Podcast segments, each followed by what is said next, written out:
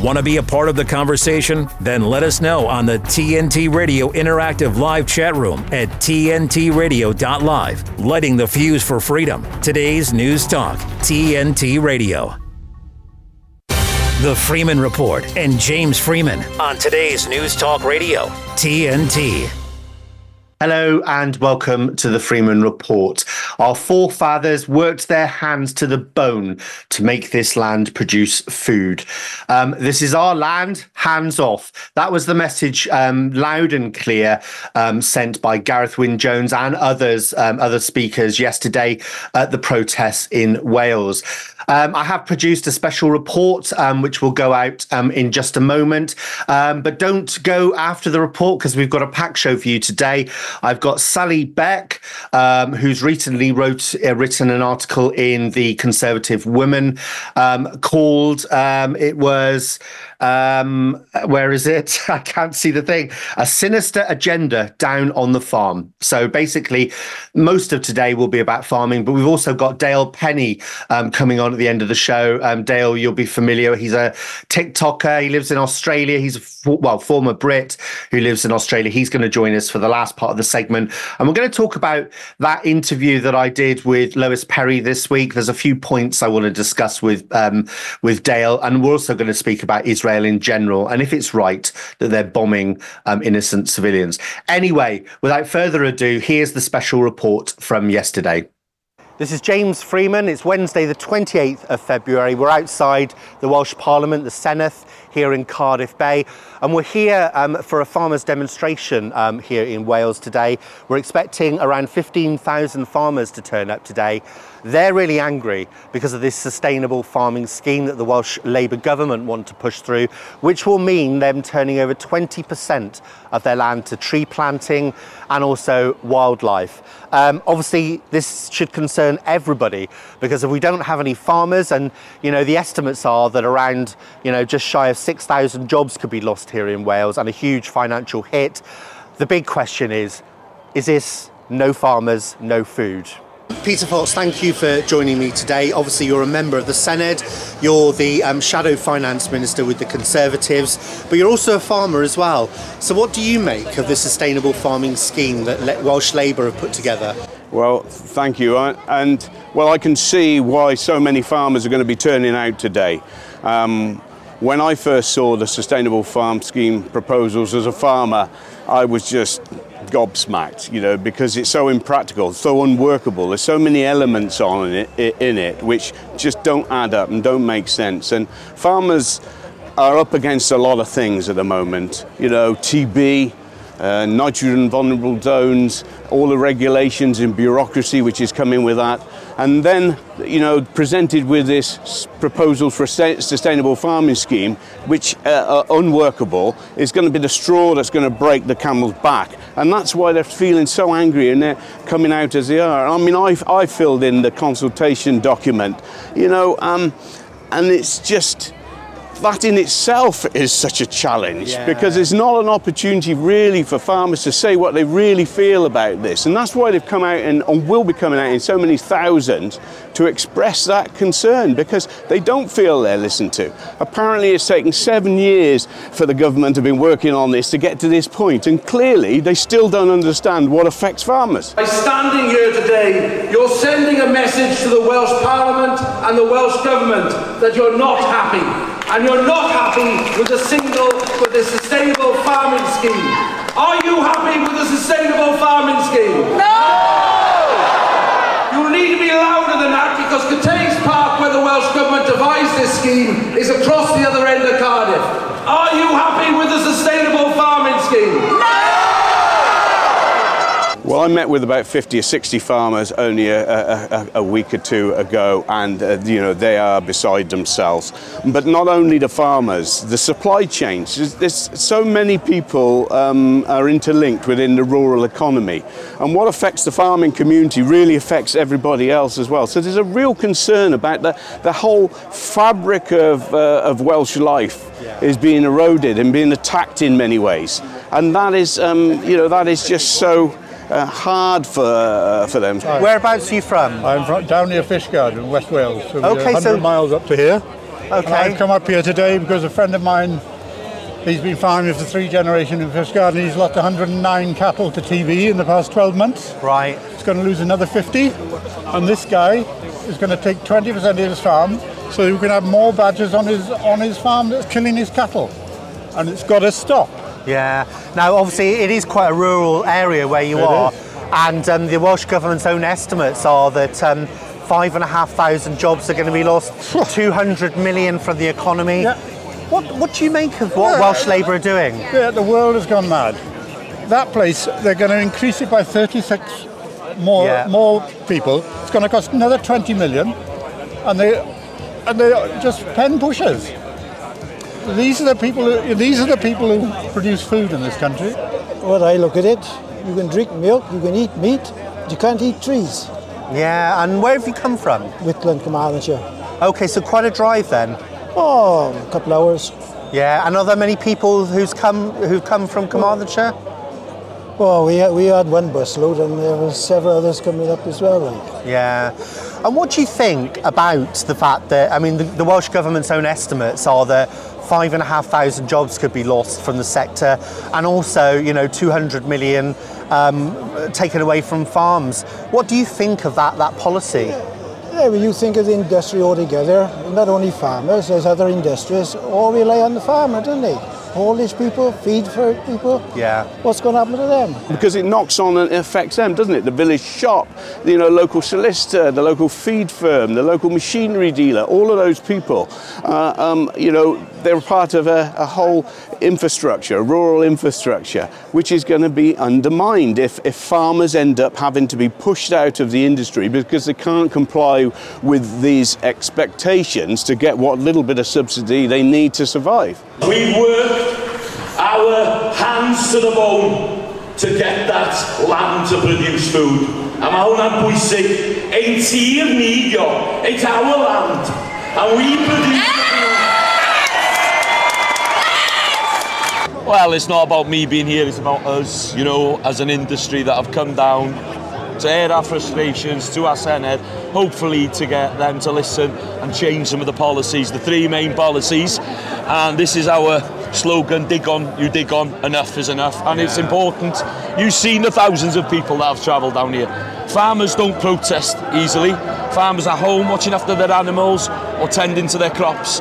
When farmers are out protesting, there's something radically wrong in society, and that's why we're here to make a change and digon you, digon, enough is enough.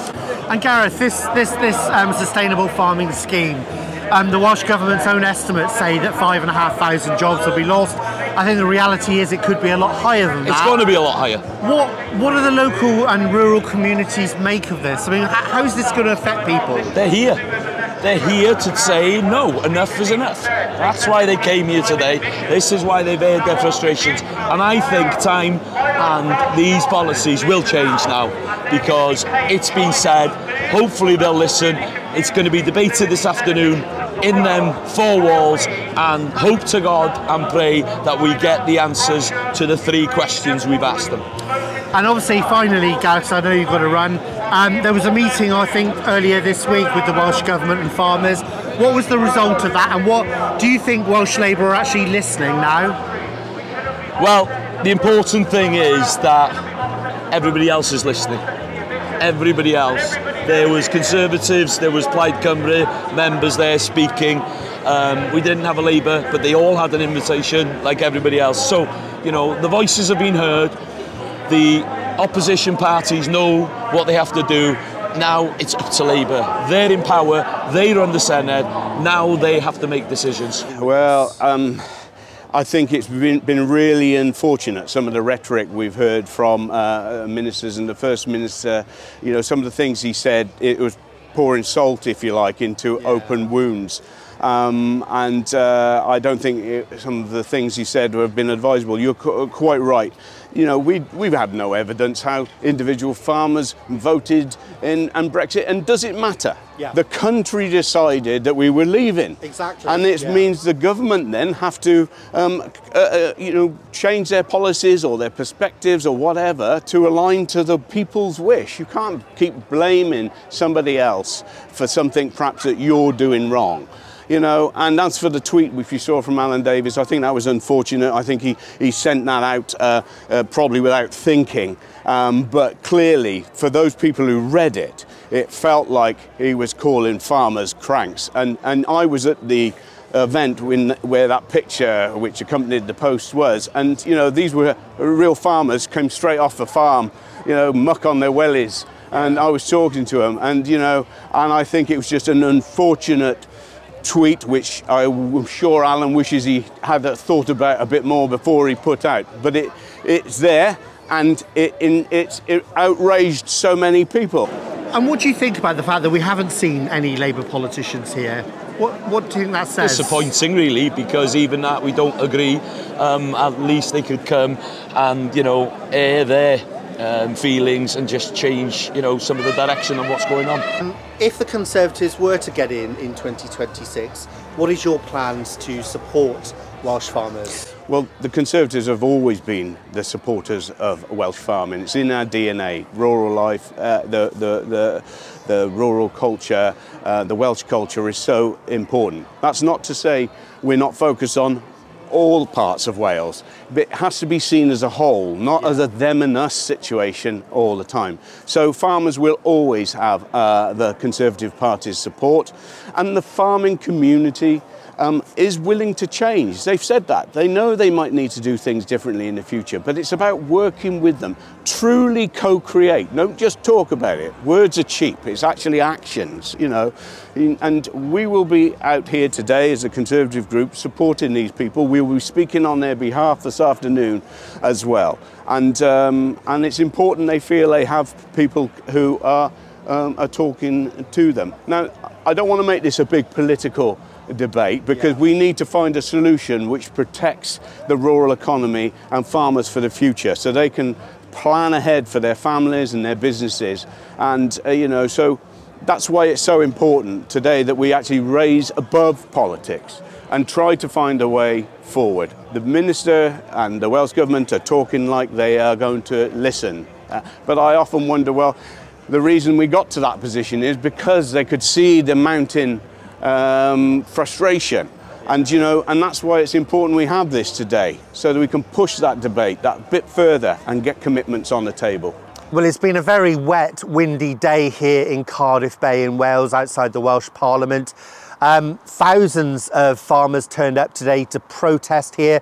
We've had speakers from the farming community and also from opposition politicians. At the heart of today's protest is the Sustainable Farming Scheme, which essentially is going to force farmers to turn over 20% of their land to tree planting and wildlife preservation. The farmers are really angry about this. Um, the Welsh Government's own estimates say that, you know, five and a half thousand jobs will be lost and over 200 million taken out of the sector. So the farmers are genuinely worried for their industry. Um, the other thing is we've seen insults from Mark Drakeford and Alun Davies yesterday, both from the Welsh Labour Party. Um, Alun Davies yesterday called the farmers a bunch of cranks. So um, really disappointing that we didn't see one Welsh Labour Party here today. So I guess the question from today is, now that the farmers have sent their message, are the politicians going to start listening? This is James Freeman for today's News Talk TNT. No farmers, no food. Talk that matters. For once, we just need to do what's best for the same country and not what's best for the world. Today's News Talk Radio, TNT. Hi, Gemma. Now, listen, um, we're not going to talk about the report because I'll be doing that with Sally Beck in a minute and her article. Um, you've got a very relevant story, um, you know, for farming. Um, what is it, Gemma? Well, it's just very pertinent to the comments right there at the end of your, I must say, excellent reportage there from the, the Welsh Senedd yesterday. No farmers, no food no proper food. Now, there's been a huge global report published today in the BMJ, uh, a three year study involving nearly 10 million people, and it has proven without a doubt that there are massive links between ultra processed food and 32 physical and mental health conditions. Just for example, uh, ultra processed foods largely encompassing ready meals, fast foods, uh, fizzy drinks, uh, cereals, anything that's processed, anything that doesn't appear in nature, basically anything that's not farmed, something that's come out of a, of a chemical factory, basically. Uh, if you consume these foods on a regular basis, you are 50% more likely to have cardiovascular disease, 12% more likely to have type 2 diabetes, and this is staggering, more than 50% more likely to have anxiety. There are also highly suggestive links between sleep problems, depression, obesity, and dying early, and huge links between ultra processed food on both asthma, gastrointestinal health, and some cancers. This has been published today in the BMJ, and researchers from Brazil who took part in this study say unequivocally there is absolutely no reason that exists to show that human beings can adapt to an ultra processed food diet. These are chemically manipulated cheap ingredients mm. made palatable by colors, emulsifiers, flavors, thickeners, and other additives. That, James, I think, is where we're headed if this global clampdown on farmers worldwide trying to bring us food that God gave us works. We will be living on a diet of ultra processed foods and we will have all of these horrible mental and physical health uh, conditions that researchers are now proving accompany them. Part of some bigger globalist agenda? I'll leave that for you to decide and maybe even have a conversation with your guests about. Yeah, it is the big lie, isn't it, in Western civilization in recent years? It's not a, it's not the fact that people, I mean, people probably are eating more as well because these foods are very addictive, but it's actually not. A lot of the health problems people are getting is not necessarily because of the volume of food they're eating. It is because of the actual food that we're eating, highly processed foods, ultra processed food. Um, it really is, and the politicians are doing nothing about it. They're just talking about healthy lifestyles and bit of lip lip service um, about what they're doing to try and stop it, um, when in reality they're actually encouraging it. And as you said, Gemma, the road we're going down, it looks like we're going to get more and more of it if we don't fight back. Thank you very much, Gemma, for that story. Um, like I said, today's show is all about, well, farming in Israel, mainly about farming. Um, so don't go anywhere if you're watching this. I'm going to have Sally Beck um, on the show with me to talk about her article in the Conservative Woman on farming. It's a great article. So we're going to talk all about that in just a moment, right here on TNT. TNT's Dean Mackin. Some would argue, where it comes to Julian Assange, he has more than done his time, whether that be self imposed or where he currently finds himself locked up. But just that time that he spent in the Ecuadorian embassy, that was way more time than he ever should have served. And what did he do?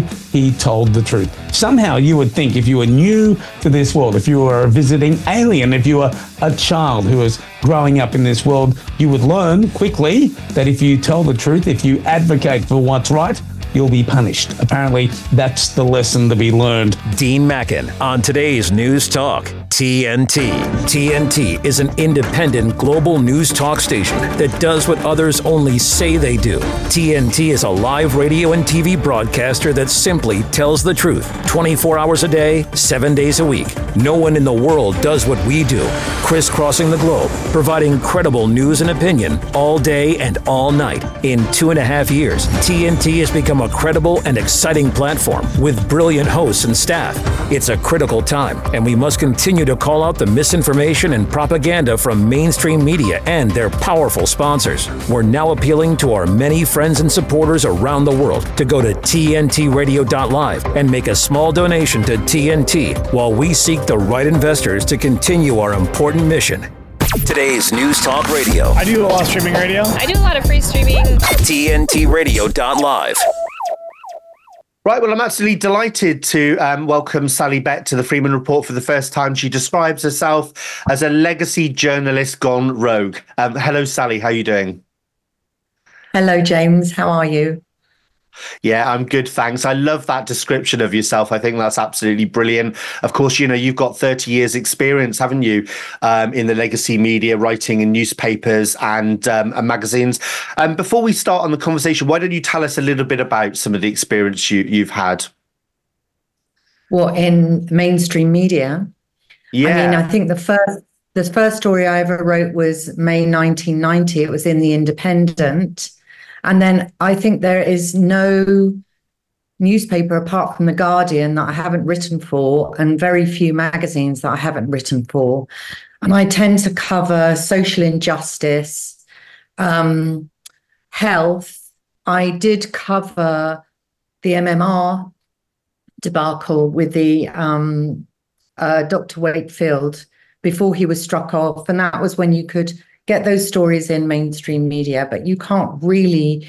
The last few years has been very difficult um, to get any negative vaccine stories in. Anyway, I've recently started looking at our food security and what's happening in farming because it seems to be another emerging scandal that we people seem to be asleep to. But you know, I reported last week that 2,200 English farmers have accepted DEFRA money to leave their farms.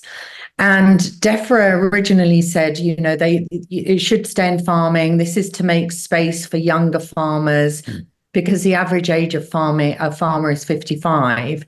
But then they said there's no restrictions on what happens to that land. So you can put a caravan park, you can put a, a solar park, you could put a wind farm on any of that land. There's no restrictions. Could put a theme theme park if you wanted. So there's so much that doesn't add up. They talk about how important food is, how important diet is, yet um, the uh, Food Standards Agency are just about to slash red tape so that we can all have more fake food. Yeah, let's stick with this um, the this DEFRA um, payments to for farmers to leave the industry. Um, who is buying up this land? Because I think some figures that you got were 2,200 have so far uh, um, uh, accepted the money and the scheme. Um, the scheme does run till I think May this year. I think is is, is that right? Yes. Um, so- did yeah, did you get any information on who is buying up? Is is it corporations? Is it other farmers?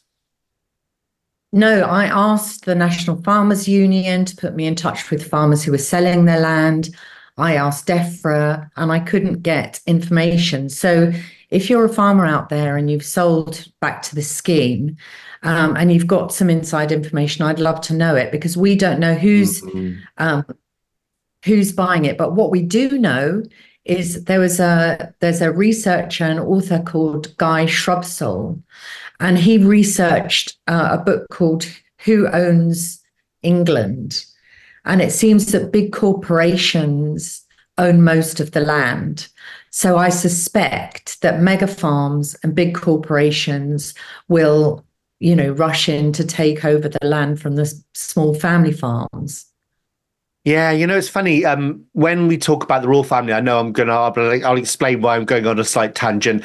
Um, you know, this argument whether we should have the royal family or not, actually, I think, you know, people I've spoken to, we've come to the conclusion, actually, no, we should keep them because they own a huge amount of land across the country, which essentially is owned by the state. Obviously, it's in the names of the, the royal family. But, you know, if we if we got rid of the royal family, presumably that land would come back to the state because we all own it. Um, and it means that the corporations can't get their hands on it. So, um, you know, it's one one good argument for keeping the royal family. I think um, it is curious, though, isn't it? Because um, you know, who is training? It's all very well for the government to say, you know, let's get rid of all these old farmers and make way for the new. But my understanding is not enough people, young people, are going into farming. And um, if we get rid of all the old farmers, who's going to train anybody who wants to go into farmers because you can't just i mean i if i wanted to become a farmer i mean i could just go and get a farm and, and start doing it but um, i'd make a terrible mess of it without actually you know understanding how you go about it.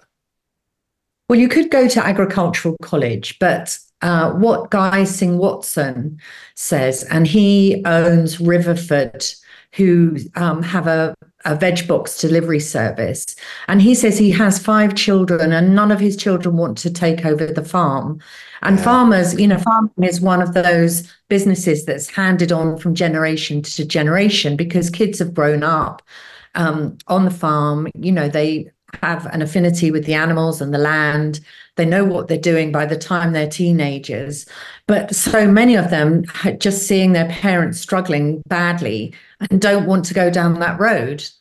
So this is a this is a huge problem, huge, because yeah, it is. Yeah, I thought in the Daily Mail this morning.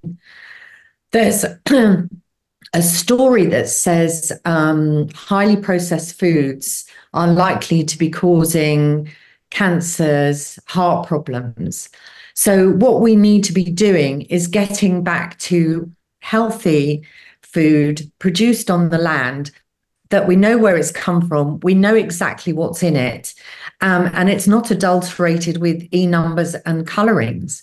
Uh, but if farming goes this way, we'll be eating more and more processed food, and that's only going to be a disaster for our health. Yeah, it certainly is, isn't it? Because we were actually just talking about this, me and Gemma Cooper, and my newsreader, um, the fact that these reports have come out, and you know, um, I think probably people, some people are probably eating more than what people used to eat, but I think you're absolutely right. Most of the diseases, diabetes, all of these things is actually about the type of foods that people are eating now, as opposed necessarily just because of the quantity. Um, these highly processed, they're not, I mean, I've had guests on that have called them edible substances. They're not, it's not real food, is it? No, it's not. And if you visit countries that don't have access to junk food, um, it's so noticeable that they are slimmer, slim like we used to be in the 70s. Um, they're healthier, even if they don't have as much food as we have. You know, there's certainly not the obesity problem in countries that aren't full of fast food and highly processed foods. Yeah, absolutely. Um, Sally, we're going to take a quick break for, for the news headlines. When we come back, I want to talk about these reports. Um, it's basically the industrial strategy going forward. Um, they have been produced, I think, by either government departments or consultants for the government. But let's talk about some of the things which they're planning by 2050 in there, because they're quite shocking, um, I think. And, and, and clearly, I think most of the general public are not aware of that. So don't go anywhere, Sally. We'll talk about that after this short break right here on TNT. Here's what's making news. News. TNT Radio News. Matt Boyland here with your TNT headlines. It's been revealed the word peace wasn't mentioned once in this week's meeting of European leaders and Western officials who met in Paris to discuss the war in Ukraine. I was very surprised that there was not a single word about any peace plan or peace initiative. And the African nation of Mali is strengthening its ties with Moscow and turning to Russia for help after the UN failed to restore peace and stability in the country. Why not give TNT Radio a follow? We're on all major social platforms, including Facebook, Twitter, Instagram, Gab, and Gettr. Help us get the word out as we cover the biggest topics of our time right here on today's News Talk. TNT Radio. TNT Radio. Now, Sally, um, as you're fully aware, because you talked about it in your article, um, there is this strategy, um, long term strategy, which is a bit of a joke, actually, because we've gotten used to the government having no strategy at all, whether it's on energy, but suddenly they've got, you know, all, all of this very detailed planning. And I think the general public would be quite shocked because you know people i've had on this show we talk they talk about you know using technology to make things better. But this is not about that, our industrial strategy going forward. It's all about doing less of the things that we need to to live. So, you know, no flights, um, 60% less tro- road traffic, um, no lamb or beef. Um, it's all going to be fake meat and insects. It's quite shocking, isn't it? I mean, do you think that this is just some you know, nefarious report that the government is just, you know, because they do produce lots of reports, or do you think this is being taken seriously? Uh, I tried to get the information from the people who'd um, produced it. I mean, there's there's signs of a slight rift. So let me tell tell you who produced it. It's six of our top universities. So Oxford, Cambridge, Bath, Strathclyde, um, and I can't remember the other two. But it's called the Absolute Zero Report, and it's funded by government, oh, Imperial and Nottingham, that's the other two. It's funded by the Engineering and Physical Sciences Research Council, which is a government organization. Um, and as you've seen from their graph, they've suggested really drastic measures, except when it comes to plastic, interestingly. Um, but yes, no uh, beef and lamb to be reduced by 50% by 2029, no beef or lamb by 2050. It's it's really drastic. And when I asked them, uh, you know, are the government taking you seriously? They pointed me to a press release about Rishi Sunak and how he wasn't really supporting, um, how he'd how he'd watered down green initiatives. That was the report. So I, I'm hoping that this is a sort of IQ test for the government that they look at this and think if we take these measures on board, we will have no domestic food food security. We'll have a sick population. Um, farms will go out of business, and it's going to be worse than living in World War One. I would have thought. You know, the scarcity will be horrendous if they take on these measures. Yeah, and the government hasn't got a good track record, has it, of forward planning? As I was saying just a moment ago. I mean, look at look at the water um, systems across the UK.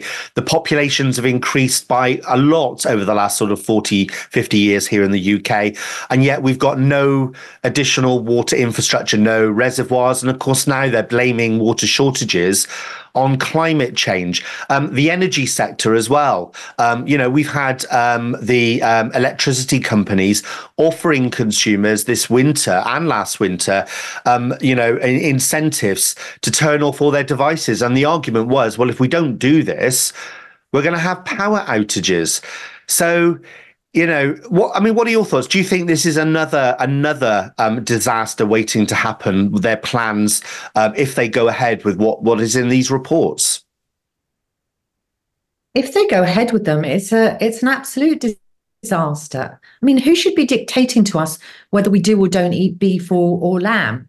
I mean the argument is that cow farts produce methane but so does grass. You know what i mean? And there's there's there's so many um, scientists out there who've got a, an argument against all the arguments against the fertilizers. You, you know, when I say against, is against banning the fertilizers. That there's all sorts of arguments against this, and we only get to hear one side of the argument, and we don't get to make up our own minds. And that, that first happened in Brexit. I don't know. Just take you back to Brexit. I realised the put reporting MSM reporting on that was really biased, and we didn't get to find out the truth until after we'd exited. And that's not how reporting should be, and that's not how we sh- should be treated as taxpayers. Yeah, of course. And on the CO2 thing, somebody said to me the other day, they said, um, you know all those big um, greenhouses that we've got in Spain and other countries where they grow um, fruit throughout the for, throughout year. They pump them full of CO two because it makes the plants grow quicker. Um, there is a lie I think we're being told um, about CO two. I mean, on, on that point, the hydroponics and growing of plants, I see that um, in your article you do mention that Sainsbury's, as part of their future planning, are talking about supermarkets actually growing some of the food we eat um, via hydroponics. Um, I actually grow my own microgreens in my garage here. I've got a setup, um, a hydroponic setup. What do you make of that? Do you think that's a good thing? Because for me, I guess there are some positive things about bringing mm. the food closer to um, to the consumer. Um, but what are your thoughts on on that in particular, Sally? Well, if you if you read the full report and you just need to Google um, the Sainsbury's uh, food report and it, its projection for the next 150 years, it's clear that the subtext of that is let's try and do whatever we can to produce food that doesn't need farmers. Mm. So hydroponics in store from next year, very close. Um, then they want to in- introduce invasive species like jellyfish um, on the fish counter. Then they want to um, introduce uh, a fake food aisle where we will be taking home kits to grow our own, meat. And they say in the report, and you people have got to read these reports and take them at face value. They say that um, meat could become a luxury item.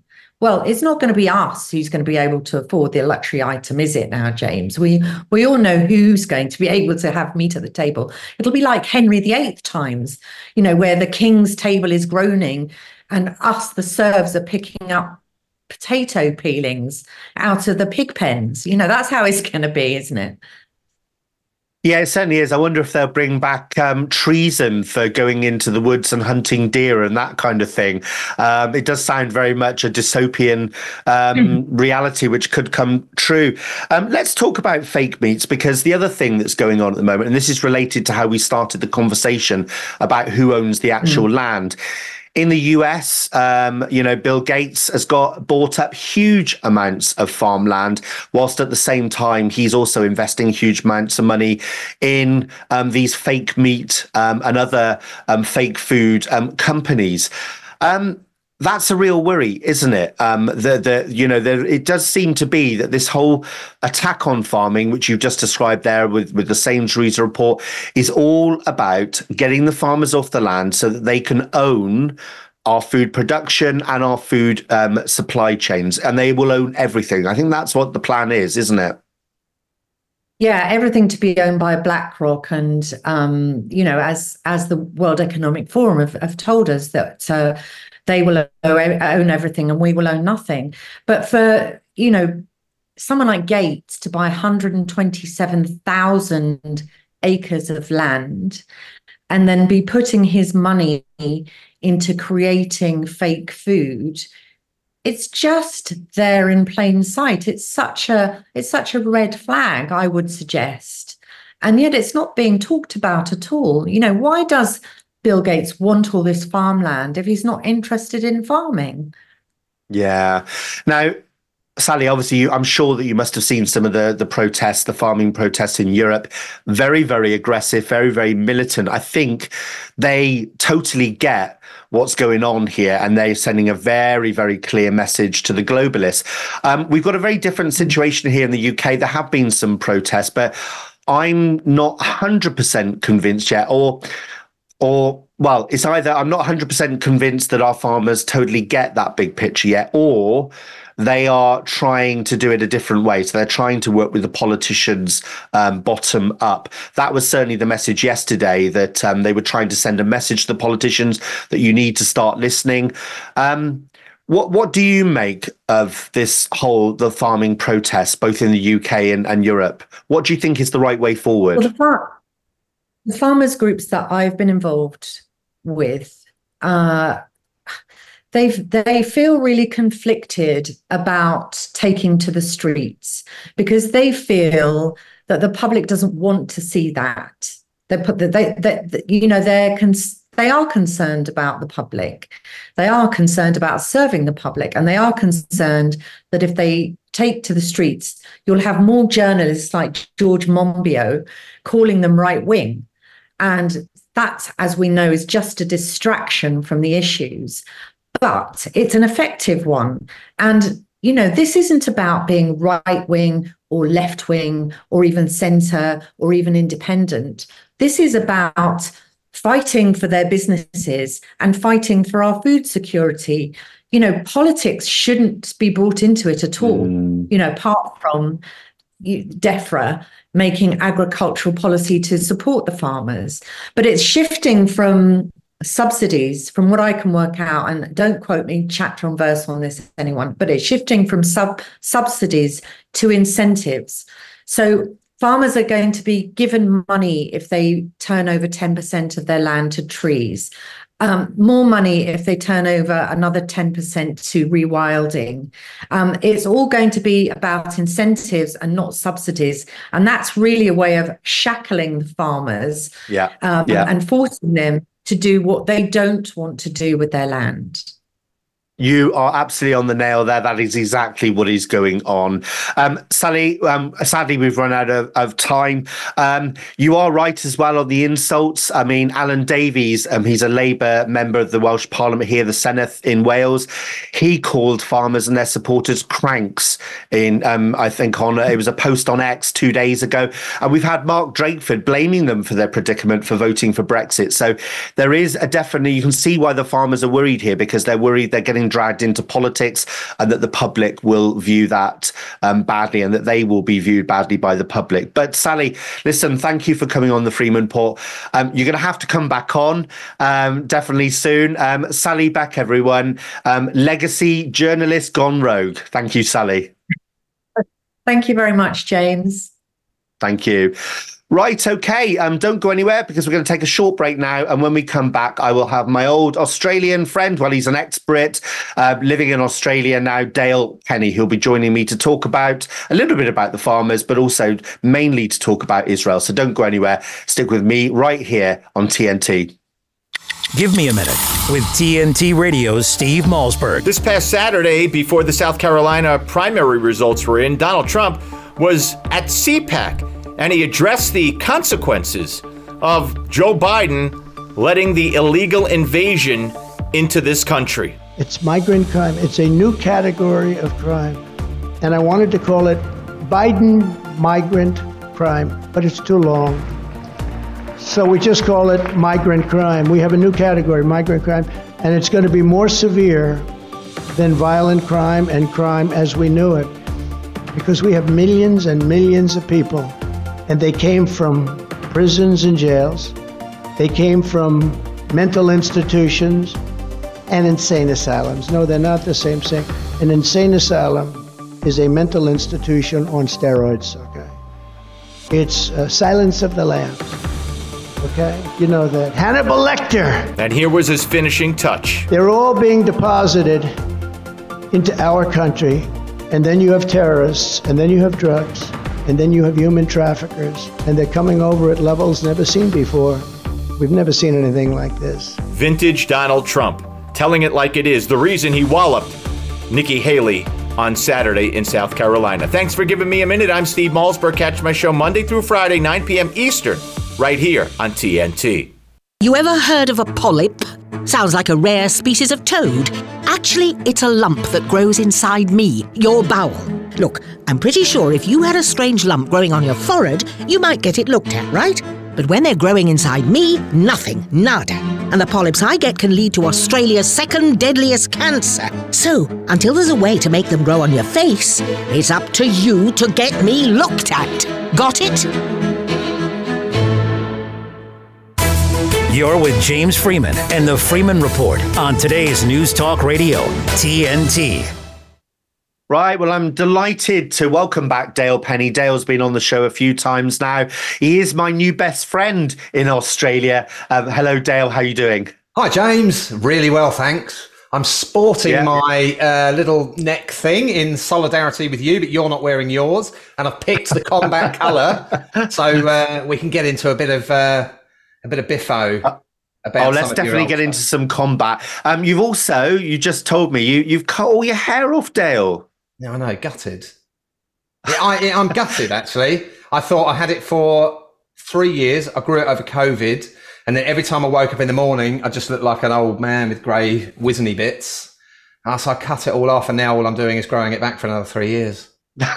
Don't do it. And the beard will never come off.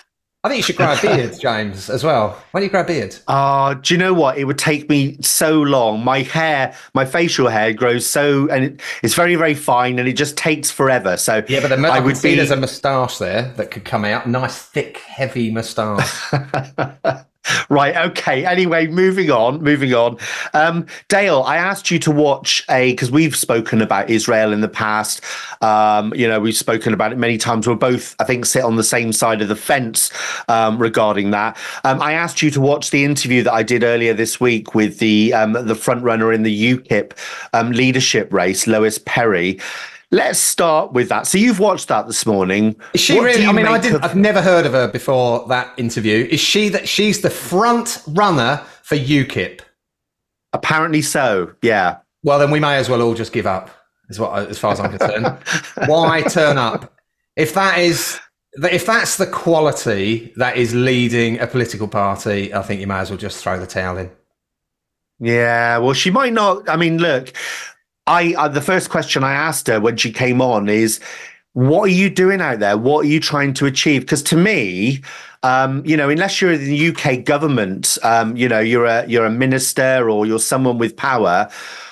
Um, as a politician, what are you doing going over there uh, into that volatile situation? She's she's calling it a fact finding mission, um, but what's she going to do with those facts? I, I'm really um, I'm very very suspicious that this is just a trying to grandstand and pretend to be important so that she can get votes towards her leadership campaign. I don't know that. but that's just kind of how it appears to me. Yeah. Uh, well, why does anyone go over there? Usually they're invited over. You know, if you look at the, did we mention previously? Yeah, I think I mentioned previously the Bobby Lee thing. You know that uh, that uh, sort of you know comedian dude, American comedian. That admit, did we say? Have I talked to you about this before? That was that mentioned that it was about ten or twelve years ago. He was invited over with a group of comedians to uh, a, for a free holiday in Israel uh, you know, everything all paid for, all lovely hotels and food. And then they just said, "Oh, while you're here, can you post a tweet every day saying how brilliant Israel is?" And he thought, you know, it's about now. Obviously, if you're a politician, there's a totally different agenda, but it's all lip service. It's all, you know, it's all. Uh, but but but but she's claiming to be a Christian. You know, I've got so many things here I'm angry about, James. I mean, I've written a whole Yeah. thing here, the things that I'm angry about that she was talking about um, you know, right to, to defend itself. You know, as you said, uh, you, know, bringing up, uh, uh, bringing up things like, you know, England being a Christian country. You know, so I'm, gonna, I'm just going to rattle things. You know how I usually do things, James. It's just there's no there's no order to it. We're just going a bit crazy. She was talking about, oh, you know, they've got nowhere to go. The Jews have got nowhere to go. You know, England's a Christian country. So go. England. What's Christian about England? It's Yeah, secular yeah, country. not any- it's not. It's Yeah. not. It's not Christian. There's nothing remote. In fact, Christianity has been removed completely from England and from most countries. Uh, but it's secular. You just you everyone in England is welcome. I think. Uh, unless you're a Muslim, in which case you're vilified, and if you're Jewish, then you're lauded above everybody else. Um, uh, and then to be, uh, can I just rant away, James? Not yeah, no, you carry on, Dale. You, carry know, on. so I'll tell you what annoys me about this whole narrative. You know, comparing it to, you know, oh, well, what would you have said to Winston Churchill? Well, I would have told Winston Churchill he was an absolute shitbag. You know, that is the reality of it. Yeah, dropping bombs on Dresden and killing, you know, tens of thousands, hundreds of thousands of people. But how can you, But I'm going to butt in there. I am going to butt in there. But do, I mean, for me, it's a good. I, I I I did pick on that point as well. I thought it was a ridiculous comparison to make, but from a slightly different point. I mean, I think I, if I'd have been alive then, you know, the whole country was um, at risk from the from the Nazis. So I probably. Although my natural position is to question, even when you know us, the good guys, are kind of doing bad stuff, is my natural position is to question that and say, look, you Correct. know, is this the right thing to do? Yeah, However, yeah, yeah. um, you know, that was a very different situation because you had two armies, two states at war with each other. The Yeah. proportionality, you know, it was all the proportionalities were right. Yeah. This, what we're seeing in Gaza, is a, um, uh, you know, millions of civilians who cannot flee.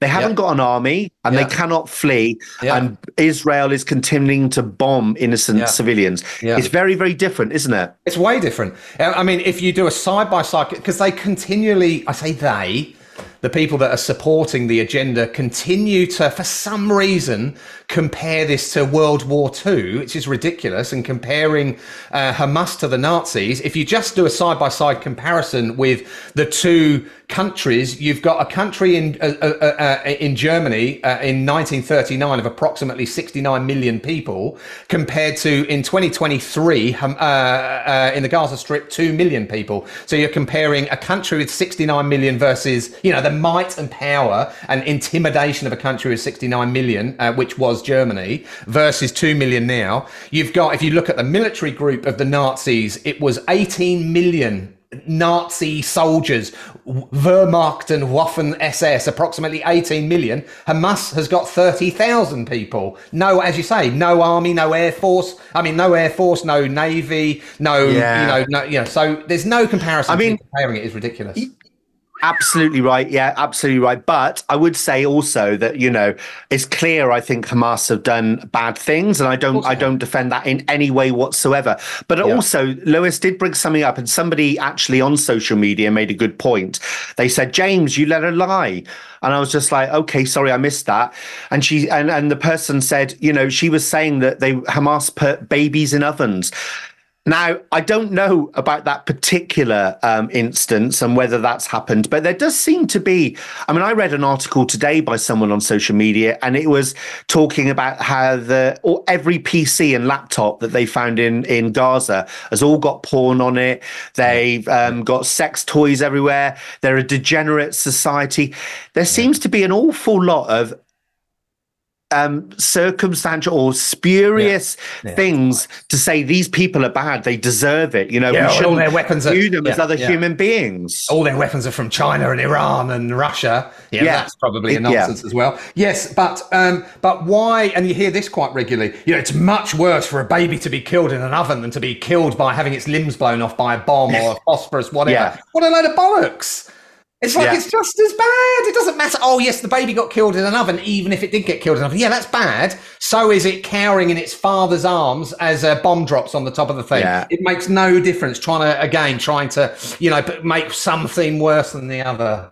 Ridiculous. Yeah, and anybody listening to this, obviously, we're talking about sensitive stuff. What we're try- actually trying to do here is talk about, you know, the arguments that are presented by both sides, and just say that, you know, on the Israeli side, there seem to be always pro-Israeli supporters trying to almost say, well, well, I'll tell you what, Dale, I'll, I'll tell you what somebody said to me in a WhatsApp group the other day. They said, why are you picking on Israel so much? There's loads of countries around the world that kill civilians. Why, why are you all the focus on Israel? And the way I interpreted that is, oh, poor old Israel. Everyone else is allowed to do it.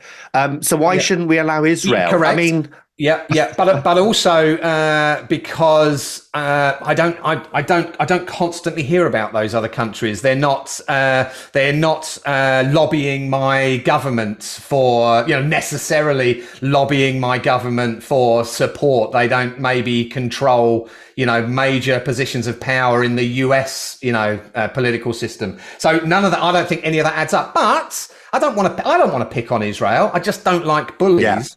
Uh, I had, and, and I had an interesting conversation today on the Waking World podcast, of course, uh, with an Israeli man. We, we've had two uh, conversations with him now. And today I said to him, Look, I want to ask you, as an Israeli man living in Israel, in, in Tel Aviv, uh, very passionate man. He was the guy that went into the uh, shopping mall in Tel Aviv with the megaphone in the middle of COVID and, and, you know, broadcast, shouted to everyone, you know, how can you let yourselves be, you know, a, a barcode and not a human and all that stuff that was very pro our side when it came to COVID. And I said, I want to ask you some, you know, some difficult questions. And I had a list of 26 questions to ask him that I said will probably make you angry, but I want to know because I'm an Englishman living in Australia. I've got nothing to do with Israel. I've got nothing to do with Judaism. I want to know some answers to some questions. And uh, through the conversation, he's a lovely guy. Through the conversation, what he admitted, he said, "Look, it's not an occupation. We conquered them." Right? This, is- this is what he said. So, and I thought, well, that's the first time I've heard someone say that. And if anything, I respect him for saying that. But that's fine. We've all mm. conquered. Everyone's, you know, England's been conquering people for God knows how, for countries for God knows how long, as has the US, as has every other empire. So Israel is doing it, and that's fine if that's. I just don't want to hear the victim card getting played anymore. I don't want to hear anything else about the Holocaust and how it, I'm sick to death of hearing about it. Yes, it was bad. It was hundred years ago. I'm not interested. So yeah, you know that's good. I'm glad he admitted that it was uh, that they were that they conquered them, and it wasn't. It's not just an occupation.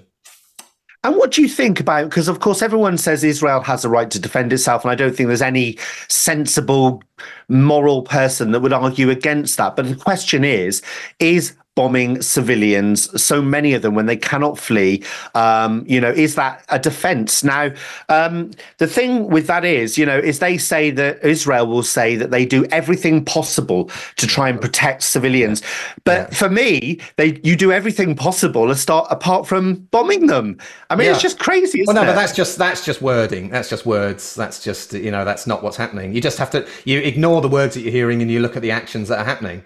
Uh, Yeah. but, but it doesn't matter anyway because what you know because uh, what did uh, what did uh, the well the US look what they did in Iraq. You know they had uh, they had uh, the, you know the World Trade Centers got bombed and uh, three thousand people killed. They killed a million Iraqis you know so we're why we've only killed thirty thousand. It's like well, you're insane if that's what you're thinking Yeah.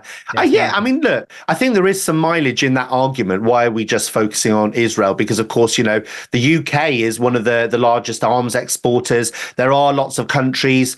And, you know, that's all shh. Don't tell anybody. Don't remind them about that. There is a whole industry, um, and of course, you know we've seen American defense companies getting rid of all of their old stockpiles, sending them to Yeah. Ukraine so that they can make lots of new ones and make lots Yeah. of money you know, I think it is time. I think that there is some mileage in that that argument in the sense that, yeah, we start need to start calling our governments out, don't we? Yeah. I've got a conspiracy theory uh, based on uh, why things happen. Uh, so, have we got time for this? Oh, really, We've be got really one minute, so go Right, for it. Really quickly. Uh, look, was Jeffrey Epstein a Mossad operation? Was that whole honey trap, you know, paedophile sting ring, was that all a Mossad operation? And the fact that people like David Cameron are being put back into office and Boris Johnson is being talked about, mm, is it because they're all compromised still and the new blood that are coming through aren't compromised? They've got to put all the old people back in because they can still control them. That's it. Waking World Podcast, Waking World Podcast. Thank you very much, Dale. That was that was fantastic. You managed to do all of that in 30 seconds. Um, Dale Penny, like I said, you are my new best friend from Australia. You're my Um, new best from, fantastic. uh, Love you to bits. Yeah, and we'll have to get you back on again soon. Thank you very much, Dale, um, ladies and gentlemen. Right, okay. Uh, the only thing left to say is don't go anywhere. Stay tuned with us right here on TNT.